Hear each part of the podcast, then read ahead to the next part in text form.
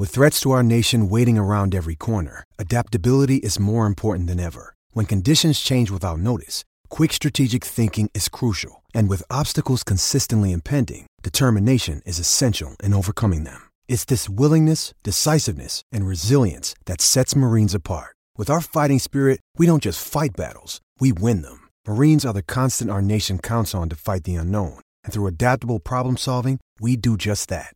Learn more at marines.com. PSNY.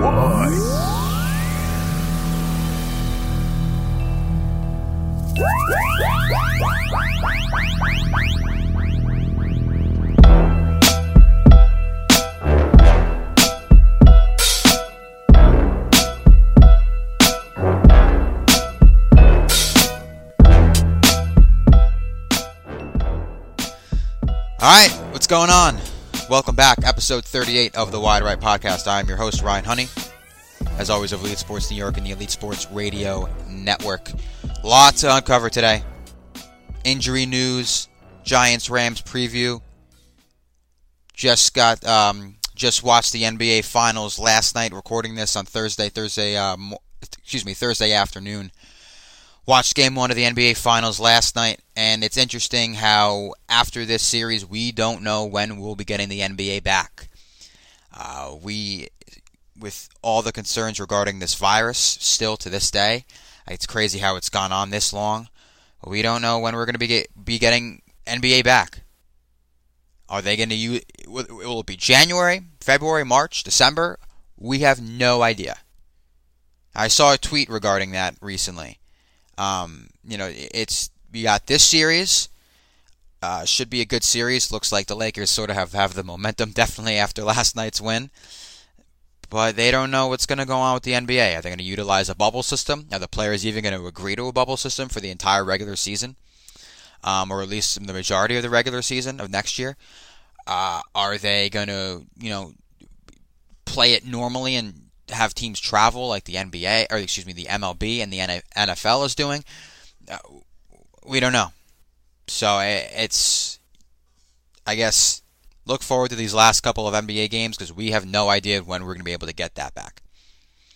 Um, but segue in segueing into the actual content I had planned for this episode, the Jabrill Pepper injury news. Now we don't really know at this moment in time, as I'm recording this on Thursday afternoon, whether Jabrill Peppers will be playing this Sunday against the Los Angeles Rams. He suffered a low ankle sprain in the loss of the 49ers, and um, he didn't practice on Wednesday of this week. We don't, we, and we don't know if he'll be ready to go Sunday. My guess is there's definitely a significant chance he does not play, and he's had it. He's had an history with um, he's had an, a history with injuries. Peppers missed the final five games of last season with a transverse process fracture that led to the, you know, sort of rise of Julian Love. Uh, and uh, but him not being healthy and on the field does affect this Giant secondary. Don't think it doesn't at all. This defense, this secondary was definitely affected when uh, after Peppers left the loss to the 49ers early. Nick Mullens threw for 343 yards. If Nick Mullens is throwing for 343 yards, what in the world is Jared Goff going to do? An actual uh, established starting quarterback. A starting quarterback who's led his team to the playoffs. And a starting quarterback who's won games. And a starting quarterback who's led his team to the Super Bowl. If Nick Mullens is throwing for 343 yards uh, against the Giants secondary, sans Jabrill Peppers, what's Jabrill, what's uh, Jared Goff going to do? And I guess to counter this, you know, Peppers being out for this Sunday's game potentially, my guess is the Giants are going to possibly promote Sean Chandler from the practice squad to the active roster if he can't go. Even if Jabrill can go, even if Pe- if Peppers is healthy and can play on Sunday against the Rams, my guess is the Giants are going to promote Sean Chandler anyway. That's just my guess. They'll promote him for depth purposes. But if Peppers can't go, I would definitely expect the Giants to promote someone like Sean Chandler. And uh, would Chandler start? In my opinion, no. Because I think if Peppers wouldn't, if Peppers isn't able to go on Sunday, there's a chance they could have Logan Ryan back there at the strong safety spot alongside Julian Love at free safety, or have them switch. Julian Love does have uh, experience playing the strong safety position like he did last year in the absence of Peppers in the final five games of last year. So they'd have Logan Ryan and Julian Love at the two safety spots. James Bradberry, obviously, who's been great for the most part for the Giants at the starting cornerback spot. Darnay Holmes in the slot. Uh, and then the other opposite, the other outside starting cornerback spot, we don't know at this point. Could be Isaac Yiadom, who struggled mightily against the uh, the 49ers, had the third lowest offensive Pro Football Focus grade for the Giants with 44, or they could have Ryan Lewis, who ended up replacing him when Yiadom began to struggle. Uh, I it's I, f- I feel like it's going to be either one of those two, or they could go back to Corey Ballentine, despite the fact that Corey Ballentine struggled mightily the first two games of the year. Uh, they could possibly put Darnay Holmes at the outside corner spot and have someone like Yiadom or Ballentine in the slot. They could do a number of things. If they don't, if they don't have Logan Ryan back at safety, they could have Logan Ryan basically anywhere they need him. Considering Logan Ryan is very versatile and there's too much value within Logan Ryan to really hold him to just one spot. Uh, but they could do a number of different things. I think they would do a number of different things before they would start Sean Chandler um, in this game, especially against you know a Rams uh, uh, this Rams offense. Uh, but you know th- this the the secondary's got to step up though. They obviously secondary is good the first two games, but this past Sunday against Mullens, it was just horrendous. When you're letting Nick Mullens throw for 343 yards against you, that ain't great, man. That ain't great whatsoever. That's not going to fly in this league. Not to mention Mullens was out was without George Kittle, was without Tevin Coleman, was without Raheem Mostert. The 49ers as a whole were without who? Solomon Thomas, Nick Bosa, Richard Sherman, all on IR, Dee Ford, Dre Greenlaw, and they still won 36 to 9. No, I'm, I'm still not over this. But this, regardless, Peppers in the game or not, this secondary is going to have to step up one way or another, especially against this Rams um, offense. Uh, if they want to turn the season around at all, because right now it's looking like the Giants are going to go one in 15, maybe at best. I said this when I recorded on Sunday after the 49ers loss. I don't. I think they have the potential right now. Looking at this team right now, I think they have the potential to win one game. One of the two Redskins games. Not the Bengals. I don't think they're going to beat the Bengals. One of these two Redskins games. But regardless, everyone is going to need to step up from a coaching standpoint to a player standpoint. Everyone's going to need to, you know, work together to flip this season around, turn this season around. And it starts with this game upcoming against the Rams. So the Giants will travel to the rest the West Coast, take on the Rams at that beautiful SoFi Stadium uh, in um, in California. It's crazy every time these new team these teams come out with new stadiums, whether it's the Rams and Chargers or the Raiders in Vegas. It makes me think each and every time of just how bland and boring and unappealing MetLife Stadium is. Um, every time there's a new stadium, whether it's the ones I just mentioned or Atlanta a couple years ago, uh, I forget who else is at stadium. There's been a couple new stadiums. I feel like in recent years, it just makes you think how boring MetLife Stadium is. MetLife Stadium may be the most boring stadium in the entire league. I'm not kidding. And I know there are definitely so many people who would agree with me on that. A absurd amount of people would agree with me on that. Probably everybody. If we're going to be completely and totally honest. I think everybody would agree with me on that. But enough about the stadium. Giants take the Rams on it, take on the Rams at 4 or 5 p.m. Eastern Time. This will be a much tougher game than the one against the 49ers backups. This is a fantastically coached team. Not that the 49ers aren't. The 49ers are also a fantastically coached team led by Kyle Shanahan. But Sean McVay has a great coaching staff. And this team and this coaching staff will look to take advantage of all the Giants' weak spots.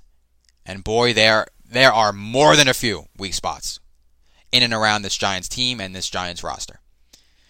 This defense, this Rams defense, will hone in on Daniel Jones with no Saquon Barkley or Sterling Shepard to worry about, and they will bring the pressure. Aaron Donald going up against Nick Gates and Will Hernandez is not going to be a pretty sight. I'm going to tell you that right now. It's not going to be a pretty sight for the Giants. A guy who, uh, Hernandez, who struggled. Uh, Nick Gates, who's also struggled and is inexperienced, has only played three games thus far in his career, in his NFL career at center. Going up against the best defensive lineman in the league. Not going to be a pretty sight for the Giants. Let's just preface that early. I don't even think I needed to preface it. I think that's a given. It's not going to be great for the Giants in that area of the game. Uh, I can't see this offensive line succeeding versus the Rams front seven. I know I'm the one that says we need to be patient with this offensive line, and I still think we do. You know, it takes a it's it's it's tough to build chemistry and gel together as an offensive line, especially when there's three new pieces on the offensive line in Cameron Fleming, Nick Gates, and Andrew Thomas. And there's also two guys on the offensive line, Andrew Thomas and Nick Gates, who had no pro experience prior to this season at their respective positions. Nick Gates at center and Andrew Thomas at left tackle. And it's tough to build chemistry when there wasn't an offseason there was, you know, the offseason was basically shot. There was no mini camp, OTAs, rookie camp, no preseason. The training camp was very weird and unusual. You know, everything going on, you know, outside of football with this pandemic, and uh, it's it was very, you know, it's it was tough for them to build that chemistry. It's tough for them to build this chemistry early. That's why I think we need to be patient with them. But regardless of that, regardless of my opinion of how we need to keep the patience going with them, eh, this I just can't see this offensive line succeeding against this Rams front seven. Going up against guys like Aaron Donald, as we just said, Leonard Floyd, I just don't see any success coming for the Giants in that area of the game this Sunday. To say the least, this Giants offensive line contains some flaws, and I think the Rams, uh, this Rams front seven will be coached to exploit those flaws uh, to the fullest extent uh, come Sunday. And uh, and even if the Giants go with like a two tight end set, uh, which I would assume they, you know, Jason Garrett loves to use his tight end, so I would assume that would be in the mix, or an extra pass blocker in the back in the backfield, uh, whether that's you know Elijah Penny, who's more of a fullback, or they put two running backs back there, whether that be you know Gallman and Dion Lewis, or have Devonta Freeman in the mix regardless of what they do, I just cannot see the pass blocking or the run blocking for that matter uh, succeeding against this Rams front seven on Sunday. So what we've seen from this Giants offense thus far in the year, expect it to be much of the same, unfortunately, come this Sunday. Sorry, I'm just that's my honest opinion. I think that it's going to be much of the same uh, on Sunday, and you know it's which is sad because one, the impatience within these fans is, you know, it's growing. My impatience is growing. And this Rams defense isn't even that fantastic. They're 18th in total defense, uh, 21st in passing defense, 18th in rushing, uh, 13th in uh, scoring, 32.7 points allowed per game. But regardless of that, regardless of any of those numbers and any of those statistics, this Giants offense can't do anything at all. There's no running game. They're last in rushing. 56.7 yards per game. Expect that to become even worse if this offensive line doesn't improve and with the absence of Saquon Barkley. They're 26th in passing, 31st in scoring, 31st in total offense.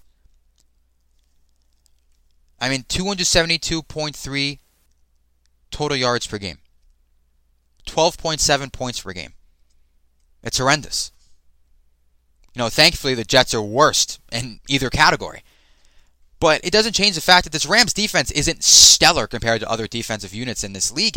Eh, but I just don't see the Giants having any success towards them because that's how bad the Giants offense is. That's how bad the Giants offensive line is right now. And as I said, patience should be had right now. Patience should be held within you right now in this Giants offensive line, which would be which is going a improved offensive line is going to lead to an improved offense. But it's only a matter of weeks where you start to, you know, question everything really. Right now, let's have patience. In a couple weeks, if the losing continues, which I believe it'll continue, you know, this coming Sunday, then I think we have a real issue. Um, you know, but again, they they can't do anything. Jones could be good when he has time, but he never does. You know, no one can get open. Jones can't even extend plays with his offensive line. And you know, as I've said multiple times in uh, you know other episodes, the Giants just don't have any stars. They don't have any stars. They don't have any legitimate talent. So their one star is done for the year. Uh, you know, Slayton can be good, but you know the last two weeks he's kind of disappeared. Uh, Evan Engram could be good when he's healthy, when he's healthy and not dropping passes. You know, those two don't exactly overlap much. So they just don't have any start. They don't have any game changers. That's what Odell was so good at. He was so good at changing the tempo of the game in one play, snap of a finger. Slant route takes to the house, momentum shifts. The Giants don't have any players like that. Saquon was that type of player. He's gone for the year. So, uh, and then on the defensive side of the ball, I know I've been given this same game plan uh, for a little bit now. But until the Giants actually utilize this type of game plan and do it effectively and efficiently and successfully, I'm not going to shut up about it. Simple as that. Okay, the Giants are going to need to utilize the pass rush consistently. Okay, I'm going to keep saying this until they do so. They didn't pressure Mullens and he lit it up. If they don't pressure Jared Goff, what do you think he's going to do? You know, they have a tough situation in the secondary as well. Because if Bradberry follows Cooper Kupp, that would leave Isaac Yiadom or Ryan Lewis with Robert Woods, or vice versa. If they want Bradberry following Robert Woods, that would leave Isaac Yiadom or Ryan Lewis with Cooper Kupp. And either way, that's a mismatch. But you know what? Again, that's what happens when a team with no talent faces a team that actually does have talent. Okay? And if Peppers, as I've said, as I said before, if Peppers doesn't play, I think you're going to have Logan Ryan, um, you know, cover Logan Ryan or Julian Love, lock in on Tyler Higbee or Gerald Everett, whichever tight end is in the game, and have the other one play deep. You know, if Love carries, if Love covers the tight end, then you have Logan Ryan play the deep part of the field, or vice versa. Uh, but I think the main job for this Giants defense in this game, they're going to need to contain the run. LA loves to run the ball. They've done it 111 times through three games. That leads the league. Okay, 111 times they've run the ball. And that's even with Todd Gurley gone. You know? They love to run the football. That means Blake Martinez is going to need to step up. Who had a Blake Martinez who's been good thus far for the most part, but he had a down, uh, he had a you know not so great game against San Francisco. He's going to need to step up. Devante Downs, inside linebacker, is going to need to prove that he's worth having on the field, which he really hasn't done thus far on the year. And this defensive line is also going to need to step up against this Rams offensive line, uh, which has helped Los Angeles become the fourth leading rushing team in the league. Rams are now Rams are fourth in the NFL, 170 excuse me, 170.3 rushing yards per game. This inside linebacker group, this defensive line group, this front seven as a whole is going to need to step up and contain the run. Okay? This run defense needs to come together for the Giants. It's allowed 123 rushing yards per game up to this point, which is 20th in the league. You know, this front seven has really hasn't when it comes to defending the run, they really have not done a great job. James Conner was hurt for the Steelers in week 1, left the game. Benny Snell came in and went off on this front seven. They got to come together. They got to step up and they got to stop the run. They need to take away, this Giants defense as a whole needs to take away what Sean McVay likes to do the most. They got to force the long third downs, and then they got to pressure Goff effectively and efficiently, as I said before. And I'm not saying send three or four guys, I'm saying send five or six guys. This team has pass rushers. We've seen this pass rush already improve from last year already. I know that's not saying much because the pass rush has been dreadful for the Giants in the last two seasons, um, but this pass rush has already stepped up and been better than they were last year already. And they have guys who can rush the quarterback. Lorenzo Carter can rush the quarterback. Marcus Golden's been quiet this year, but we know he can rush the quarterback. He led the he led the team last year with 10 sacks. Kyler Fackrell can do it. Oshane Ximines. Blake Martinez from the inside linebacker spot. Leonard Williams can rush the quarterback. Dexter Lawrence can. Dalvin Tomlinson can as well. They have some they have guys who can get to the quarterback. They need to take advantage of that strength. They can't just overlook them rushing the passer. They can't just send three or four guys. They need to send a plethora of bodies towards Jared Goff. Okay? On those long third downs, contain the run, force the long third downs, and then pressure Goff effectively. Because if they pressure him, he will make mistakes. I say it every single week. Every week. Whether, whether it's against Jared Goff, whether it's against Mitch Trubisky, um, Ben Roethlisberger, or Nick Mullens. You gotta pressure the quarterback. Any quarterback, whether it's a practice squad guy or an all pro, can make throws and make plays if they have time in the pocket. You can't let the quarterbacks, the opposing quarterbacks, have time in the pocket. The Giants have done. The Giants have allowed quarter, quarterbacks to have all the time in the pocket thus far in the year. That needs to change.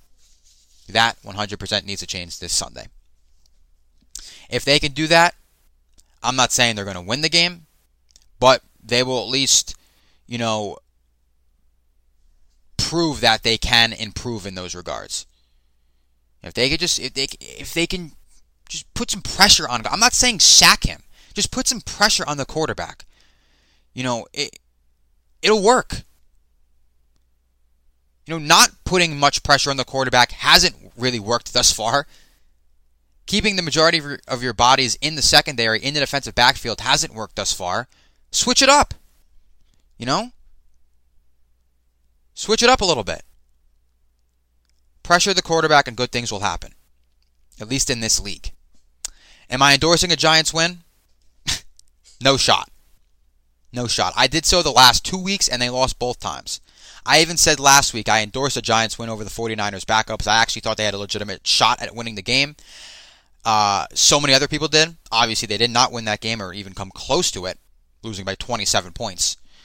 Uh, and I said, I endorsed the Giants win over the 49ers. And I said, if they don't win, I will not endorse a Giants win for the rest of the year. One, because I'm not confident, and two, because I'm trying to utilize reverse psychology and getting them to win uh, at least a couple games. So I am not endor- I am not endorsing a Giants win this Sunday. Uh, I think this Rams pass rush is going to expose the flaws of this Giants offensive line, and I think the other way around. I think the Rams offense is going to expose uh, expose the flaws of this Giants defense, just like the 49ers backups did. My prediction 38 to 13 Rams. Um, I'm also recommending taking the over on this game, which I believe is still uh, 47 and a half. Uh, could be wrong on that, but I, I uh, so I, I, I endorsed taking the over on this game. So I'm gonna say 38-13 Rams get it to um, 51 points. I think Jones has his first touchdown pass since week one. I'll say it's to Slayton because I mean, who else can he really throw to uh, at this point? Um, so the, the over under is 48, so I'd still you'd still be hitting the over. Jones has his first touchdown pass since week one. I'll say it's to Slayton. Uh, Graham Gano, uh, who's been the majority of the uh, Giants who's been responsible for the majority of the Giants' points, I believe, this year. I, I got to look the numbers on that. He was responsible for all the Giants' points last week. Uh, he'll knock through two more field goals, and the Giants will just not be able to contain the Rams uh, in Los Angeles. They'll fall to 0 4 on the year, and uh, Dave Gettleman will be even more on the hot seat than he already is. Uh, so, with that, Thank you so much for tuning in to episode 38 of the Wide Right podcast. Follow me on Twitter at Ryan Honey. E S N Y. That's at Ryan Honey, E S N Y. Uh, listen and subscribe to the podcast wherever you get your podcasts Apple, Spotify, iHeart, Stitcher, Google Play, Google Podcasts. We got it everywhere. Uh, so thank you so much for tuning in once again. And all right, I'm out of here.